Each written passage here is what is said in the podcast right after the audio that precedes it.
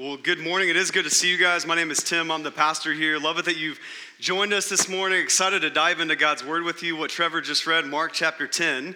Uh, if you didn't already, grab a Bible, pull it up on your phone, get God's Word in front of you. Uh, we like to say it here at Phoenix Bible Church the power is not in my word. Uh, the power is in God's word. So we want you to see it so you can take it home with you and, and study it during the week and be changed by it as we go from this place. So, Mark chapter 10, Matthew, Mark, Luke, and John. We are in a series uh, called Who Do You Say That I Am? If you haven't been with us, we've been looking at the life of Jesus to see how his life affects our lives. And what we've seen is, is Jesus is addressing some heavy topics recently. If you've been with us over the last few weeks, we've seen Jesus address marriage and divorce. That was two weeks ago. Last week, we saw Jesus address his priorities and what's really important to him, and therefore what should be important to you, and that we align our priorities with Jesus' priorities, not the other way around. And you're seeing these heavy topics. We're going to see a little bit of that again today. And part of the reason you're seeing that is that we look at the life of Jesus and how his life affects our lives. His life is nearing an end. You see, we're at the end of Mark chapter 10. Uh, Mark chapter 11 is the start of the last week of Jesus' life. It's called Passion Week. We start to see this road to Jerusalem, this road to death, become more clear and more vivid and more immediate. And so Jesus is on his way to death. We're nearing the end of his life, and he's going to give you some things that are really important, but also really uncomfortable. And today's no different. So I hope you brought a pen and paper or Evernote and your fingers and just start typing notes in because what Jesus is saying is really important and we're going to look at it today. We're going to talk about things like maneuvering greatness, serving weakness, and mercy. So we got a lot to get to, right? So get ready. Our title, if you do take notes, is Majesty and Mercy. Majesty and Mercy. Look at our, our text again, verse 32. Our first point is maneuvering for majesty. Verse 32, we see Jesus is on a road. He's going to Jerusalem. He, he's followed by other people. He has disciples and followers, but he pulls aside the 12 and he begins to tell them what's going to happen to him. And what he does is he begins to explain his death. And this isn't the first time Jesus does this, it's actually the third time in three chapters. Jesus explains, hey, we're on a road to Jerusalem. Here's what is going to happen at the end of that road. Here's what's going to happen is I die and, and, rise again. And this is the third time in three chapters, Jesus is trying to drive this point home. But because he's nearing the death, he gives us more detail. All right, look at verse 33 and 34. He says specifically, I'm going to be delivered over to the chief priest and the scribes. That's the Jewish leaders of the day, the religious leaders of the day. But he also, and this is unique to this account, he says, I'm also going to be delivered over to the Gentiles. That's the irreligious people. That's the Roman officials. So Jesus is up against it, right? He's going to be delivered over to the Jewish leaders and religious leaders, but he's also going to be li- delivered over to the Roman officials and to the irreligious leaders. Like everybody is out to get Jesus, he's going to die at their hands. But he's not just going to die, he's going to be humiliated. Verse 34, he says, I'm going to be mocked, spit upon, flogged, and killed. You see, here's what we often don't think about, we often don't talk about in these kind of passages and moments is we often see suffering on the horizon and we run away from that, right? Suffering's coming down the pipe for us. I'm going to go this way, not that way. What does Jesus do? He's walking toward it, literally. Mark says it this way He says, the, the, the, disciples, they're following him. He's ahead of them. It's like he can't wait to get to the suffering. Like, bring it on. Just reflect on the courage of Jesus.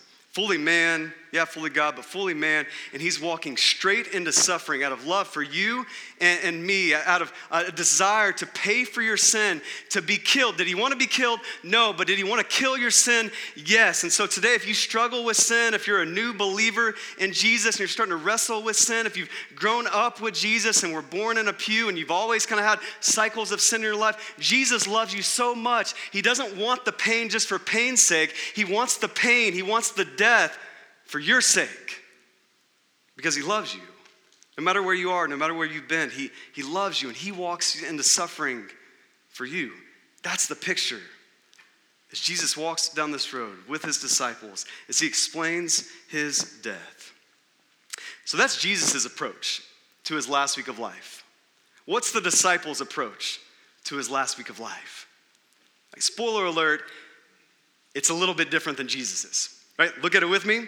Verse 35, it says, And James and John, the sons of Zebedee, uh, earlier, James and John are called the sons of thunder. They're not professional wrestlers, though. It'd be good names. Um, but they're two of Jesus' closest disciples. Like there's the 12, and then there's like the inner three, the inner circle. James and John are a part of that. And it says they come up to Jesus and say to him, Teacher, we want you to do for us whatever we ask of you. So they do what your kids do when they really want something, right? They do, parents, you've heard this before, like, Mom, Dad, I have a question. But before I ask it, you have to promise to say yes. Now, parents, I don't know. I have three kids. I don't know what you do and how you respond to that question. Like, I don't know if you say to them, like, hey, let's just turn around and try that again, right? hey, or maybe some of you parents, you're just like, no. Whatever the question is, like, the answer is no. Like, go clean your room. Like, I don't know what your response is. My response is that at times as a parent. What is Jesus' response? Let's look at it. Verse 36 He says to them, What do you want me to do for you? You ever not pray because you're afraid of saying something wrong? You ever do that? You ever not pray because you think you'll say something silly? because you'll, you'll come off wrong to like a holy God and you're just a finite person and like, I don't know if I can just talk to God. Like, what if I screw this thing up? Listen, this should take away that fear, right? You see the kindness of Jesus here? He could have said in this moment, How dare you demand something of me? I came to demand from you your whole life.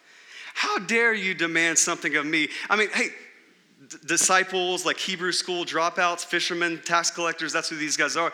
James and John, like, hey, why don't you go back and study your Old Testament prophecy, brush up on that, then come back and we can restart this conversation. Jesus had every right to say that, but does he know in his kindness and in his grace, he listens, he entertains their silly request, and he responds. What do you want me to do for you? If you ever were scared to pray because you thought maybe I'll say something wrong, maybe I'll, I won't get it right, listen, Jesus graciously listens to you. He responds, even to the silliest questions. See, that's the beauty of the gospel. New to Jesus, new to the church. The beauty of the gospel is not you having the right words, it's not you having the right formula. It's about having the right Jesus that He was your righteousness. In His life, He spoke all the right words on your behalf. He did all the right deeds on your behalf. He died in your place in His righteousness on your behalf. He rose again in righteousness. He did it the right way so that you could come to Jesus, you could come in prayer to Jesus, even with the silliest request, and He doesn't look at you and think, well, that's not right. No, He, he knows you're not right. That's why He came. I'm right. I'm going to listen. What do you want me to do for you? This is the grace of, of Jesus. This is the kindness of our Savior. This is the beauty of the gospel. This is what makes, makes Christianity different from every other religion. It's the grace of Jesus. We see that here in this moment. And they do have a ridiculous request. We see it. Verse 37 they say to him, Grant us to sit one at your right and one at your left in your glory. Now, just circle back. Remember what Jesus just got through explaining in more detail than ever. If they're ever going to get it, it's the third time in three chapters. He's telling them, hey, here's what's going to happen. Here's how I'm going to die. If they're ever going to get it, he's on a road literally to his death. You can see they're going to Jerusalem. This is going to happen right before the last week of his life. If they're ever going to get it, this would be the time. Jesus is going to die but they don't get it. How do we know? Because they're on Amazon looking for thrones and thinking, like, hey, James, like, you should get the bronze one. It would look really good on Jesus' left. No, I kind of like the silver one. No, that one's good for Jesus' right. He'll probably have the gold one. I want this. Can I get my name engraved on? And like just scrolling through Amazon looking for their customized throne. If you ever were gonna get it, you'd think they get it now, right before the last week of Jesus' life, but they but they don't.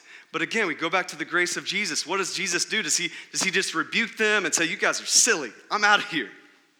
I should have picked a different team. I knew it. Fishermen and tax like what was I thinking? He doesn't do that. He graciously responds and he teaches them and he teaches you. What does he teach us? Verse 38, look at the verse. Jesus says to them, You don't know what you're asking. Are you able to drink the cup that I drink or to be baptized with the baptism with which I am baptized? Jesus refers to cup, he refers to baptism. That's a reference to God's wrath for sin. We see that in the Old Testament, but what we see in the New Testament is that, God doesn't bring wrath for sin, He bears it on the cross. Like Jesus gives of himself. He, he bears the wrath. He takes the cup. He takes the baptism of wrath for sin upon himself. And that's what he keeps explaining to them. Like, hey, this is what I came to do. This is what we're on the road walking towards is my death to pay for sin. That's what he's here for to take upon the wrath of God, not to bring it on you, though you deserve it for your sin, but to take it upon Himself. So that's where Jesus is headed, and it is glorious, right? The cross is glorious. That's why we put it on top of churches. That's why we tattoo it to our forearm. Right? That's why we wear a, a, necklace that's a cross. It's a glorious moment, but not the kind of glory that James and John are looking for, right?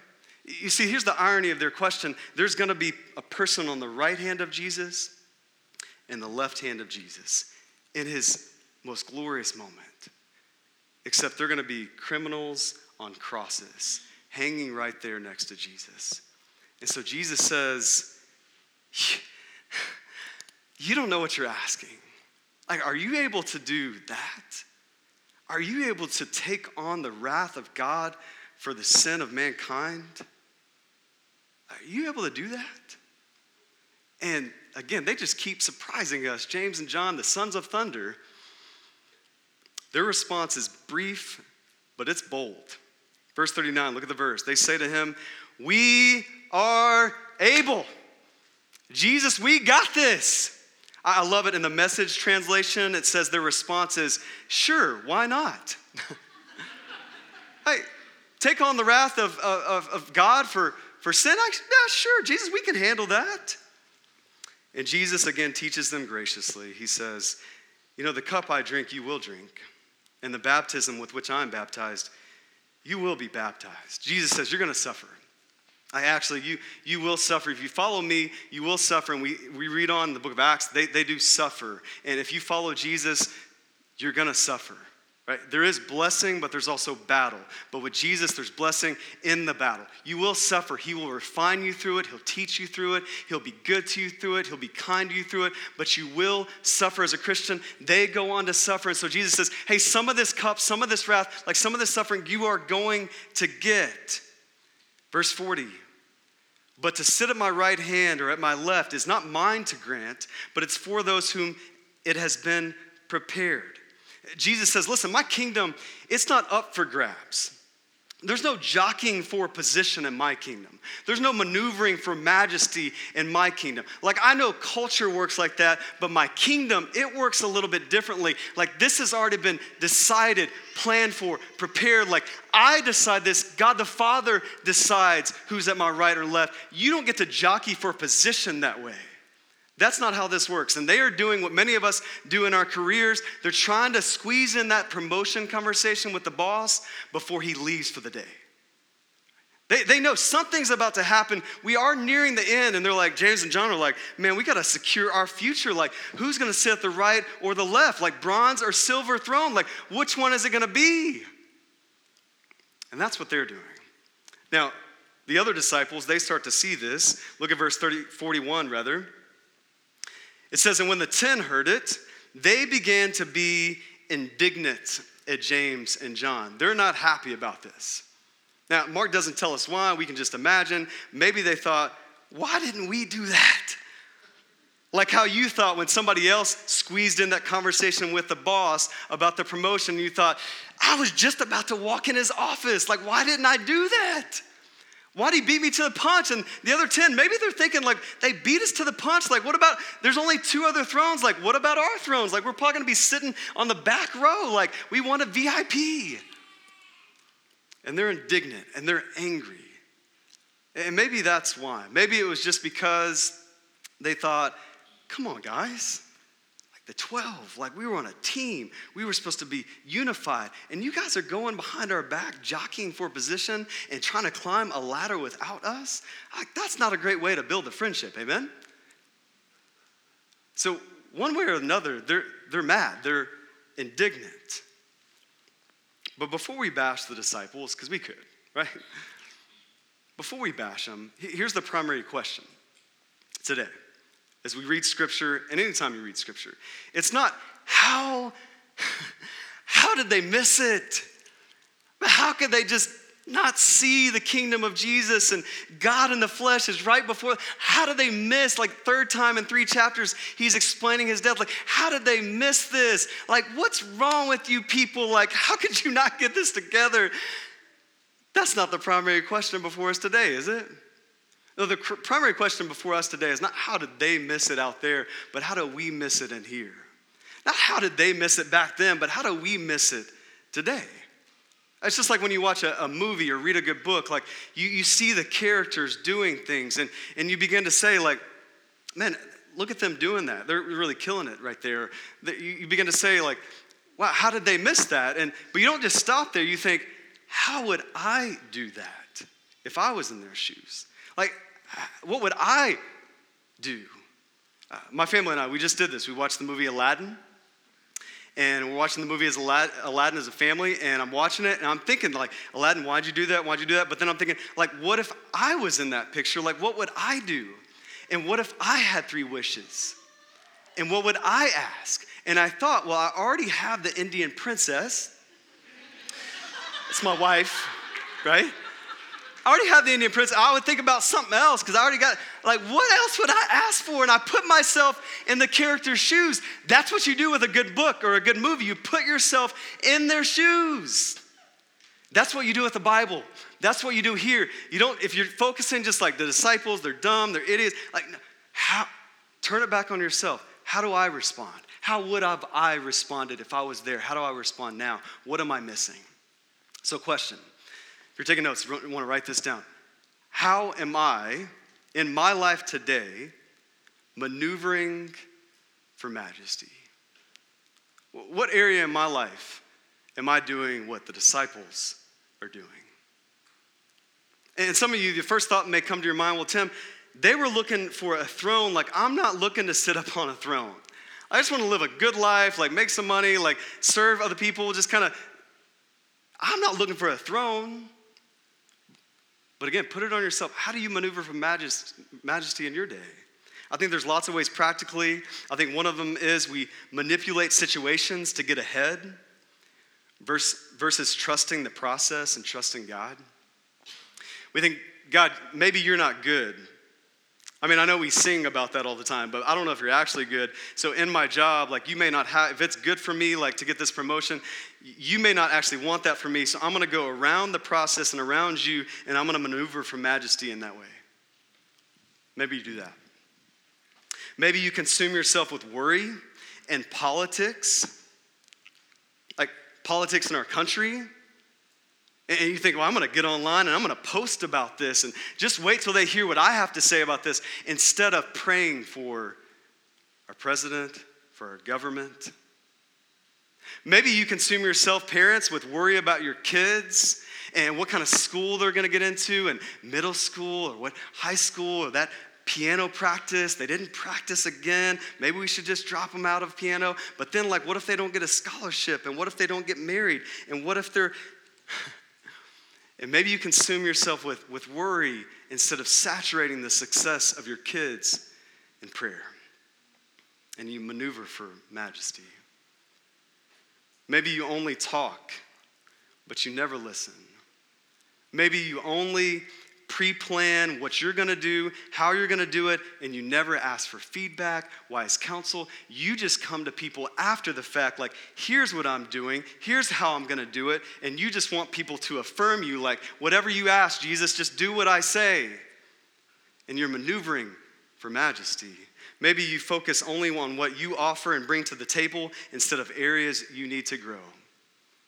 Uh, constantly. Your focus in life as you're around uh, other people in social circles at your job, you're just looking, how come nobody appreciates me? How come they don't realize what they have in me? How come they don't know my gifts and talents? How come nobody affirms me? And instead of looking at, like, yeah, you got some gifts and talents, but how do you need to grow with humility? What do I need to still grow in my marriage, at work, in my relationships? You just look at your gifts and talents and how come nobody else appreciates them? And you maneuver for majesty. We all do this. And so we have to look at how do we do this, not just how the disciples do this. How do you do this? Look at the way Jesus responds. Verse 42, it says, And Jesus calls them to him and says to them, You know that those who are considered rulers of the Gentiles, they lord it over them, and their great ones exercise authority over them. But it shall not be so among you. Jesus is about to make a statement of culture for his kingdom. Right, this is the equivalent in your family. You say, hey, in the Birdwell house, this is the way we do it. Hey, you look at your spouse, hey, this is how we roll. You look at your kids, this is how we're gonna live life. That's what Jesus is saying here. He says, This is what's going to define Christianity. This is going to be our calling card. It is, but whoever would be great among you must be your servant. And whoever would be first among you must be slave of all. Notice Jesus raises the stakes. He says, You want to be great? You be a servant. You want to be first? You be a slave, doulos. You be the slave of all. That's the calling card of Christians. That's the statement of culture describing the kingdom of God. Jesus says, For even the Son of Man came not to be served, but to serve and to give his life as a ransom for many. So we see Jesus teach yet again about greatness equals serving. Notice he doesn't rebuke greatness, he just redefines it. Now, if you've been with us, you, you know this. We, we've talked about this idea of greatness equals serving. And it's not because I formulated a topical series where we would hit this over and over, because I thought, man, these people do not serve. And we need more kids' ministry workers and musicians and greeters. And let's, let's put together a message series on greatness equals serving. Like, they'll really appreciate that, and they need to grow in that. We're going through the Gospel of Mark. This isn't my series, this is Jesus' series. And I counted four out of the last five Sundays, we've talked about this. Anybody been here the last few weeks? Remember this? It seems like we're recycling the same thing, like greatness equals serving. Okay, Jesus, greatness equals serving. Not re- rebuking greatness, we're just redefining it, and we should serve. And maybe some of you right now, you're starting to feel guilty. Because again, okay, I need to serve, and I haven't signed up to serve yet. And like, here we go again. And you need to know, as Jesus reiterates, greatness equals serving, greatness equals serving, he never includes guilt as a part of that process. He's talking about as, as an exercise and greatness. That's serving. Right? And so even as we hear it again, that should be the posture of our heart. Jesus, how do we exercise greatness like you want us to exercise greatness? How do we serve? And the, the amazing thing about Jesus is he doesn't just preach this message, he presents a model of this message. Right? Verse 45, he says, Hey, if you're feeling guilty about this, if you think it's all on you, no, I did this. Like I paid your ransom. My life and my death were defined, calling card, marked by service, by sacrificial service. That you were held hostage by your sin. And he paid the ransom. He made the payment to set you free from that sin. Past, present, future. The sins that you remember the sins that you have forgotten. And Jesus says, Hey, my whole life was service, but it didn't stop when I died. It actually culminated in my death and climaxed in my death when I paid your ransom to buy you out of sin. And I didn't just give something else, I gave myself. And Jesus says, hey, this is what it's all about. There's greatness. The most glorious moment for Jesus was his death, his sacrificial death for you.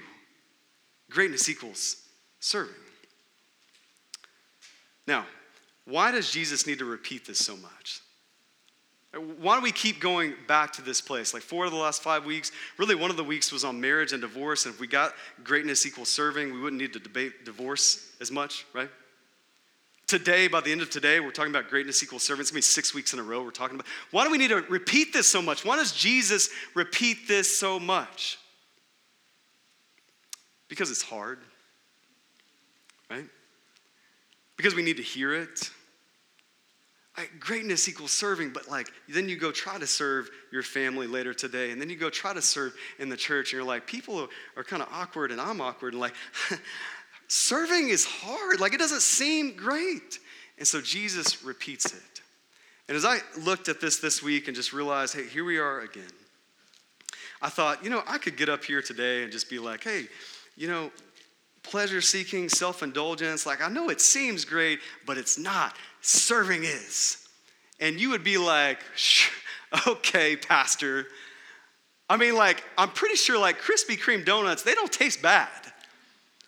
Like, I mean, just all these, like, going to the beach and just laying out for a few hours, getting in the water and having people bring me drinks, like, that's kind of nice. That seems great. I mean, like, sex outside of marriage, like, Tim, like, I don't know if you realize, but, like, that's kind of fun. And like self indulgence is kind of fun, and, and comparatively to self sacrifice, I don't know which one is greater, Tim. And I could just try to convince you, like, no, see, serving is greater than sex outside of marriage and donuts and drinks by the pool. Like, serving is greater. But, but here's the reality I, I'm not just a pastor, I'm a person. And I know self indulgence is great, it's fun, it's joyful. Here, here's the reality it is joyful. It may make you happy for a little while. It may bring some happiness, pleasure seeking, self indulgence, making it about me.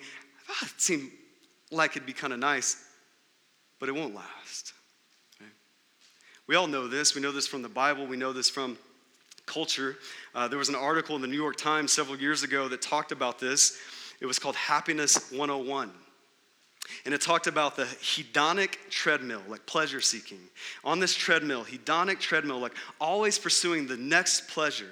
And not just the next pleasure, but a better pleasure. Because once you've had this pleasure, you think, well, that's kind of boring. I'm kind of numb to that. So I want to go to the, the next pleasure. Like once I've had sex with these people, and then we'll just, they're kind of boring, I'll go have sex with these people. Like once I've had this food and this drink and this abundance, like then I'll go to something else because we get kind of numb to pleasure, don't we? And we just always have to top it. And it's like a treadmill.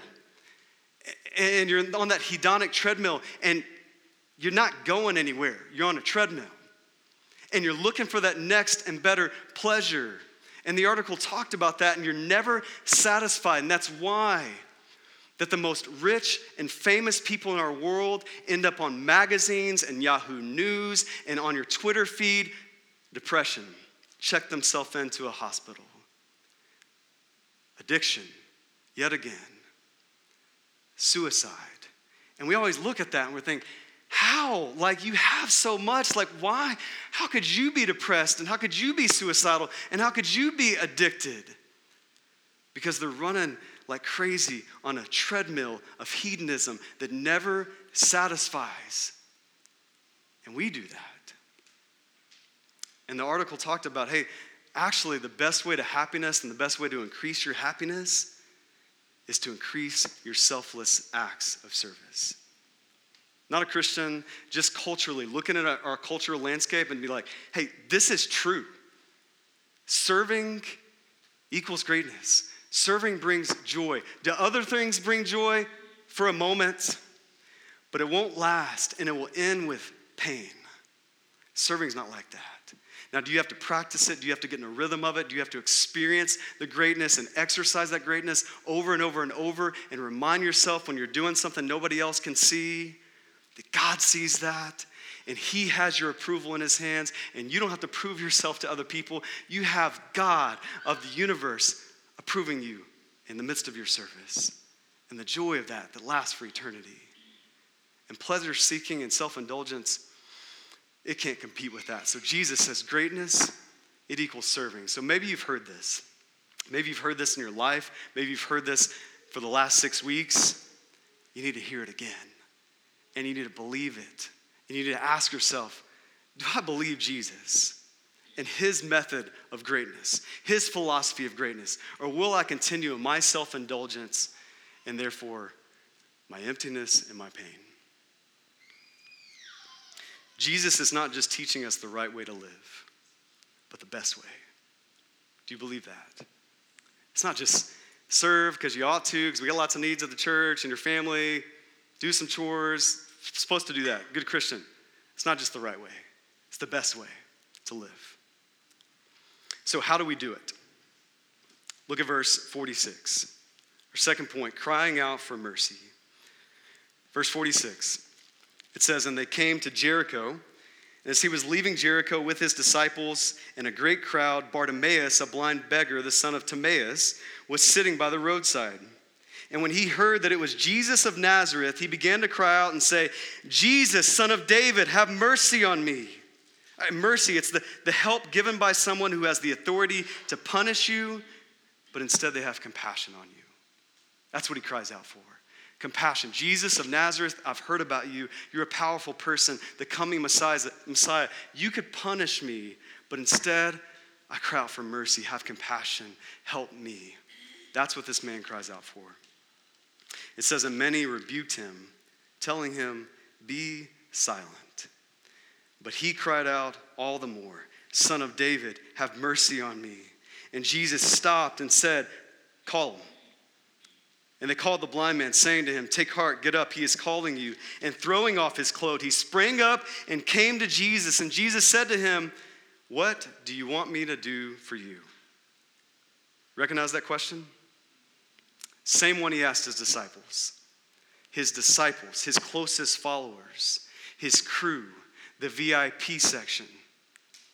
Asked the same question to the guy he just met. Listen, God's grace is for you if you were born in a pew. God's grace is the same for you if this is your first Sunday. That's the kindness of God. That's the beauty of the gospel. Jesus says, What do you want me to do for you? And the blind man said to him, Rabbi, let me recover my sight.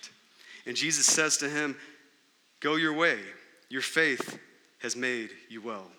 And immediately he recovered his sight and followed him on the way.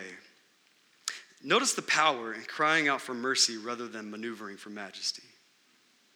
What happens? Verse 52, it says, Your faith has made you well. That this man, at one point, he was blind, but now he can see. At one point, this man was on the, the side of the road, excluded from everybody else, being told to be silent and rebuked. At one point, that was this man. At the end of verse 52, what is he doing? He's following Jesus on the way. He was blind, now he can see.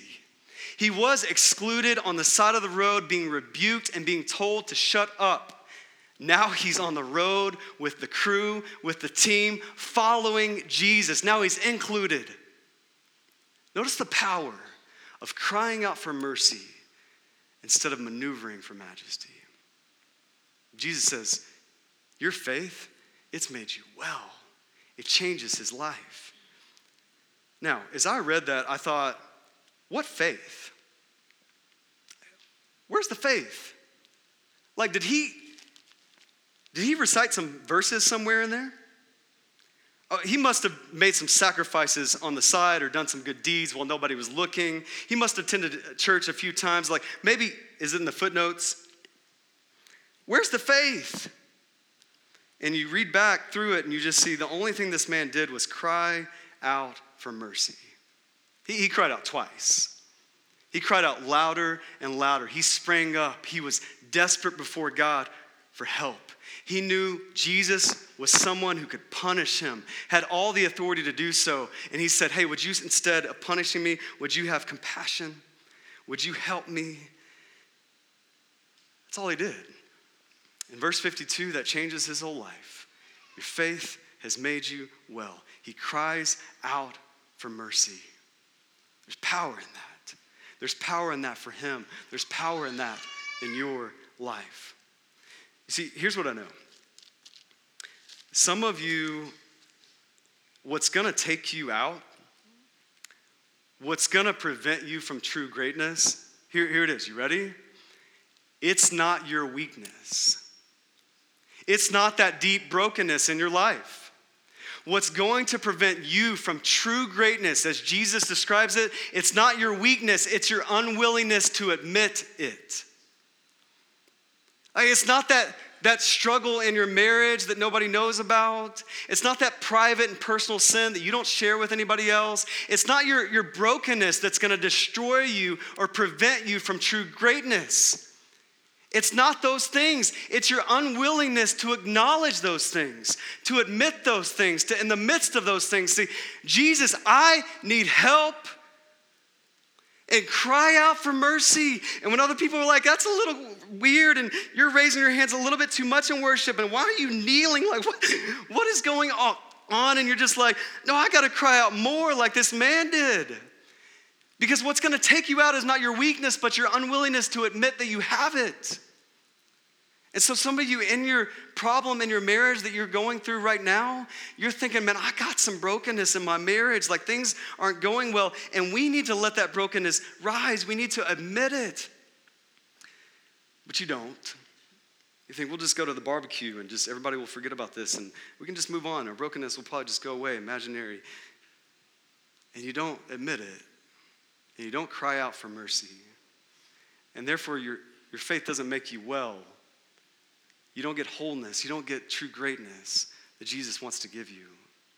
And some of you are thinking, in, in my relationships, there's conflict. And Tim, you're talking about serving like again, like all I do is serve. Like I serve my spouse, my kids, my boss, and it never stops. Like, and you want me to serve more, and like your impatience and your anger is welling up inside of you, and you need some help with that. And you need some mercy in the midst of that. But instead of crying out for it, instead of acknowledging it before God and others, you think, I'll just, I'll just keep holding on to that and maybe it will just go away. And I don't want to admit that. And what if people knew I had problems and I wasn't okay? And what if I did kneel down right there? Then people would look at me. What if I did come to the altar? Like people would, people would know. What if I filled out a connect card and put a prayer request in? Like somebody would know. What if I grabbed somebody and asked for prayer after the service? Like, somebody would know I'm not okay.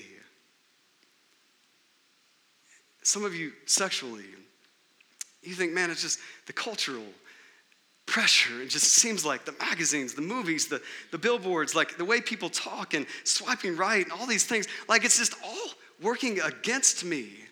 And it just seems like for a guy or for a girl, this is just what you do is lust. This is just what you do is fantasize. This is just what you do is commit adultery and get divorced. This is just what you do. And some of you are there today. Even just a hint of that. And you sense some of that brokenness. And listen, what's going to keep you from true greatness and wellness and being healed, it's not that brokenness by itself, it's your unwillingness to let it rise. It's your refusal to give up the maneuvering and the posturing and the jockeying for position. And just say, like this man, man, Jesus, I need you. Cry a little louder. I, I need you. Jesus, I need you. Like whatever it takes, like I'm broken and I need you. Listen, we've already said it. Jesus is kind. Jesus is gracious. He will listen to your brokenness, and let me just tell you, he won't be shocked by it because he already knows it. You, you think you're hiding it from him. He already, he's God, right? He knows it, he sees it. Stop maneuvering, surrender that. And just cry out for mercy. He sees it already. He won't be shocked by it. He won't reject you. He will listen to the most ridiculous, silly brokenness. Like you went there again, like you did that again. He'll listen and he'll respond and he'll teach you and he won't let you stay in your sin. He'll teach you and he'll challenge you and he'll draw you out of your sin to himself. He'll heal you. Your faith crying out for mercy, your faith will make you well. Your faith will allow you to experience true greatness. but you gotta let it rise. You gotta admit it. so the question as we close is this Where are you maneuvering for majesty instead of crying out for mercy? Where do you need to ask for help from God and from others? Where do you need to go to other people? This is what a local church should be, a community of faith should be. Where do you need to go to somebody else today? This is a hospital for hurting people, right? Everybody in here, if you didn't know, everybody in here is broken. You think, well, they dress nice, they look different than me, their marriage is probably okay. We're all a little less spiritual than we look. Right? Everybody in here is broken. This is a hospital for hurting people. Maybe today you need to go to somebody else and say, hey, I got some, wor- some worry in my life. Can you help me with that? Can we meet for coffee? I got some brokenness in my relationship, not sure how to navigate this. Can we talk on the phone this week?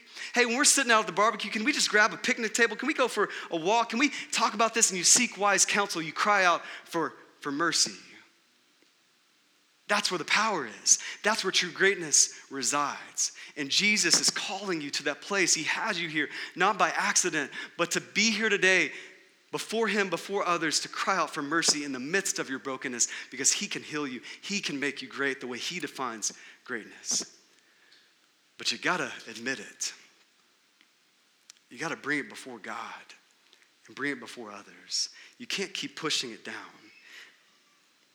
You gotta let it rise. He's gracious, He's good, He's kind. He will lead you to repentance, to life transformation but you got to come to Him and respond. Let's pray and do that now. Father, I want to thank you for this moment. I pray that we would see just these two paths of majesty and mercy and see, while it may seem like majesty has the power, it doesn't. Mercy does. And God, that you are good. In this moment, in our brokenness, you are good. You are glorious. You are kind. You are just. And as we lift up prayers to you and thoughts to you, if we do bow a head and drop to a knee, if we do come to an altar, that that is completely expected because we're broken people in need of the beautiful gospel of Jesus Christ. That's why you came. So God, I pray that we wouldn't try to hide our need and hide our weakness, but we would let it rise to the surface because that's where we find healing. I pray for these men and women. I pray that they would respond. I pray that we would respond together now in the power, in the name of Jesus Christ. And everybody said, Amen.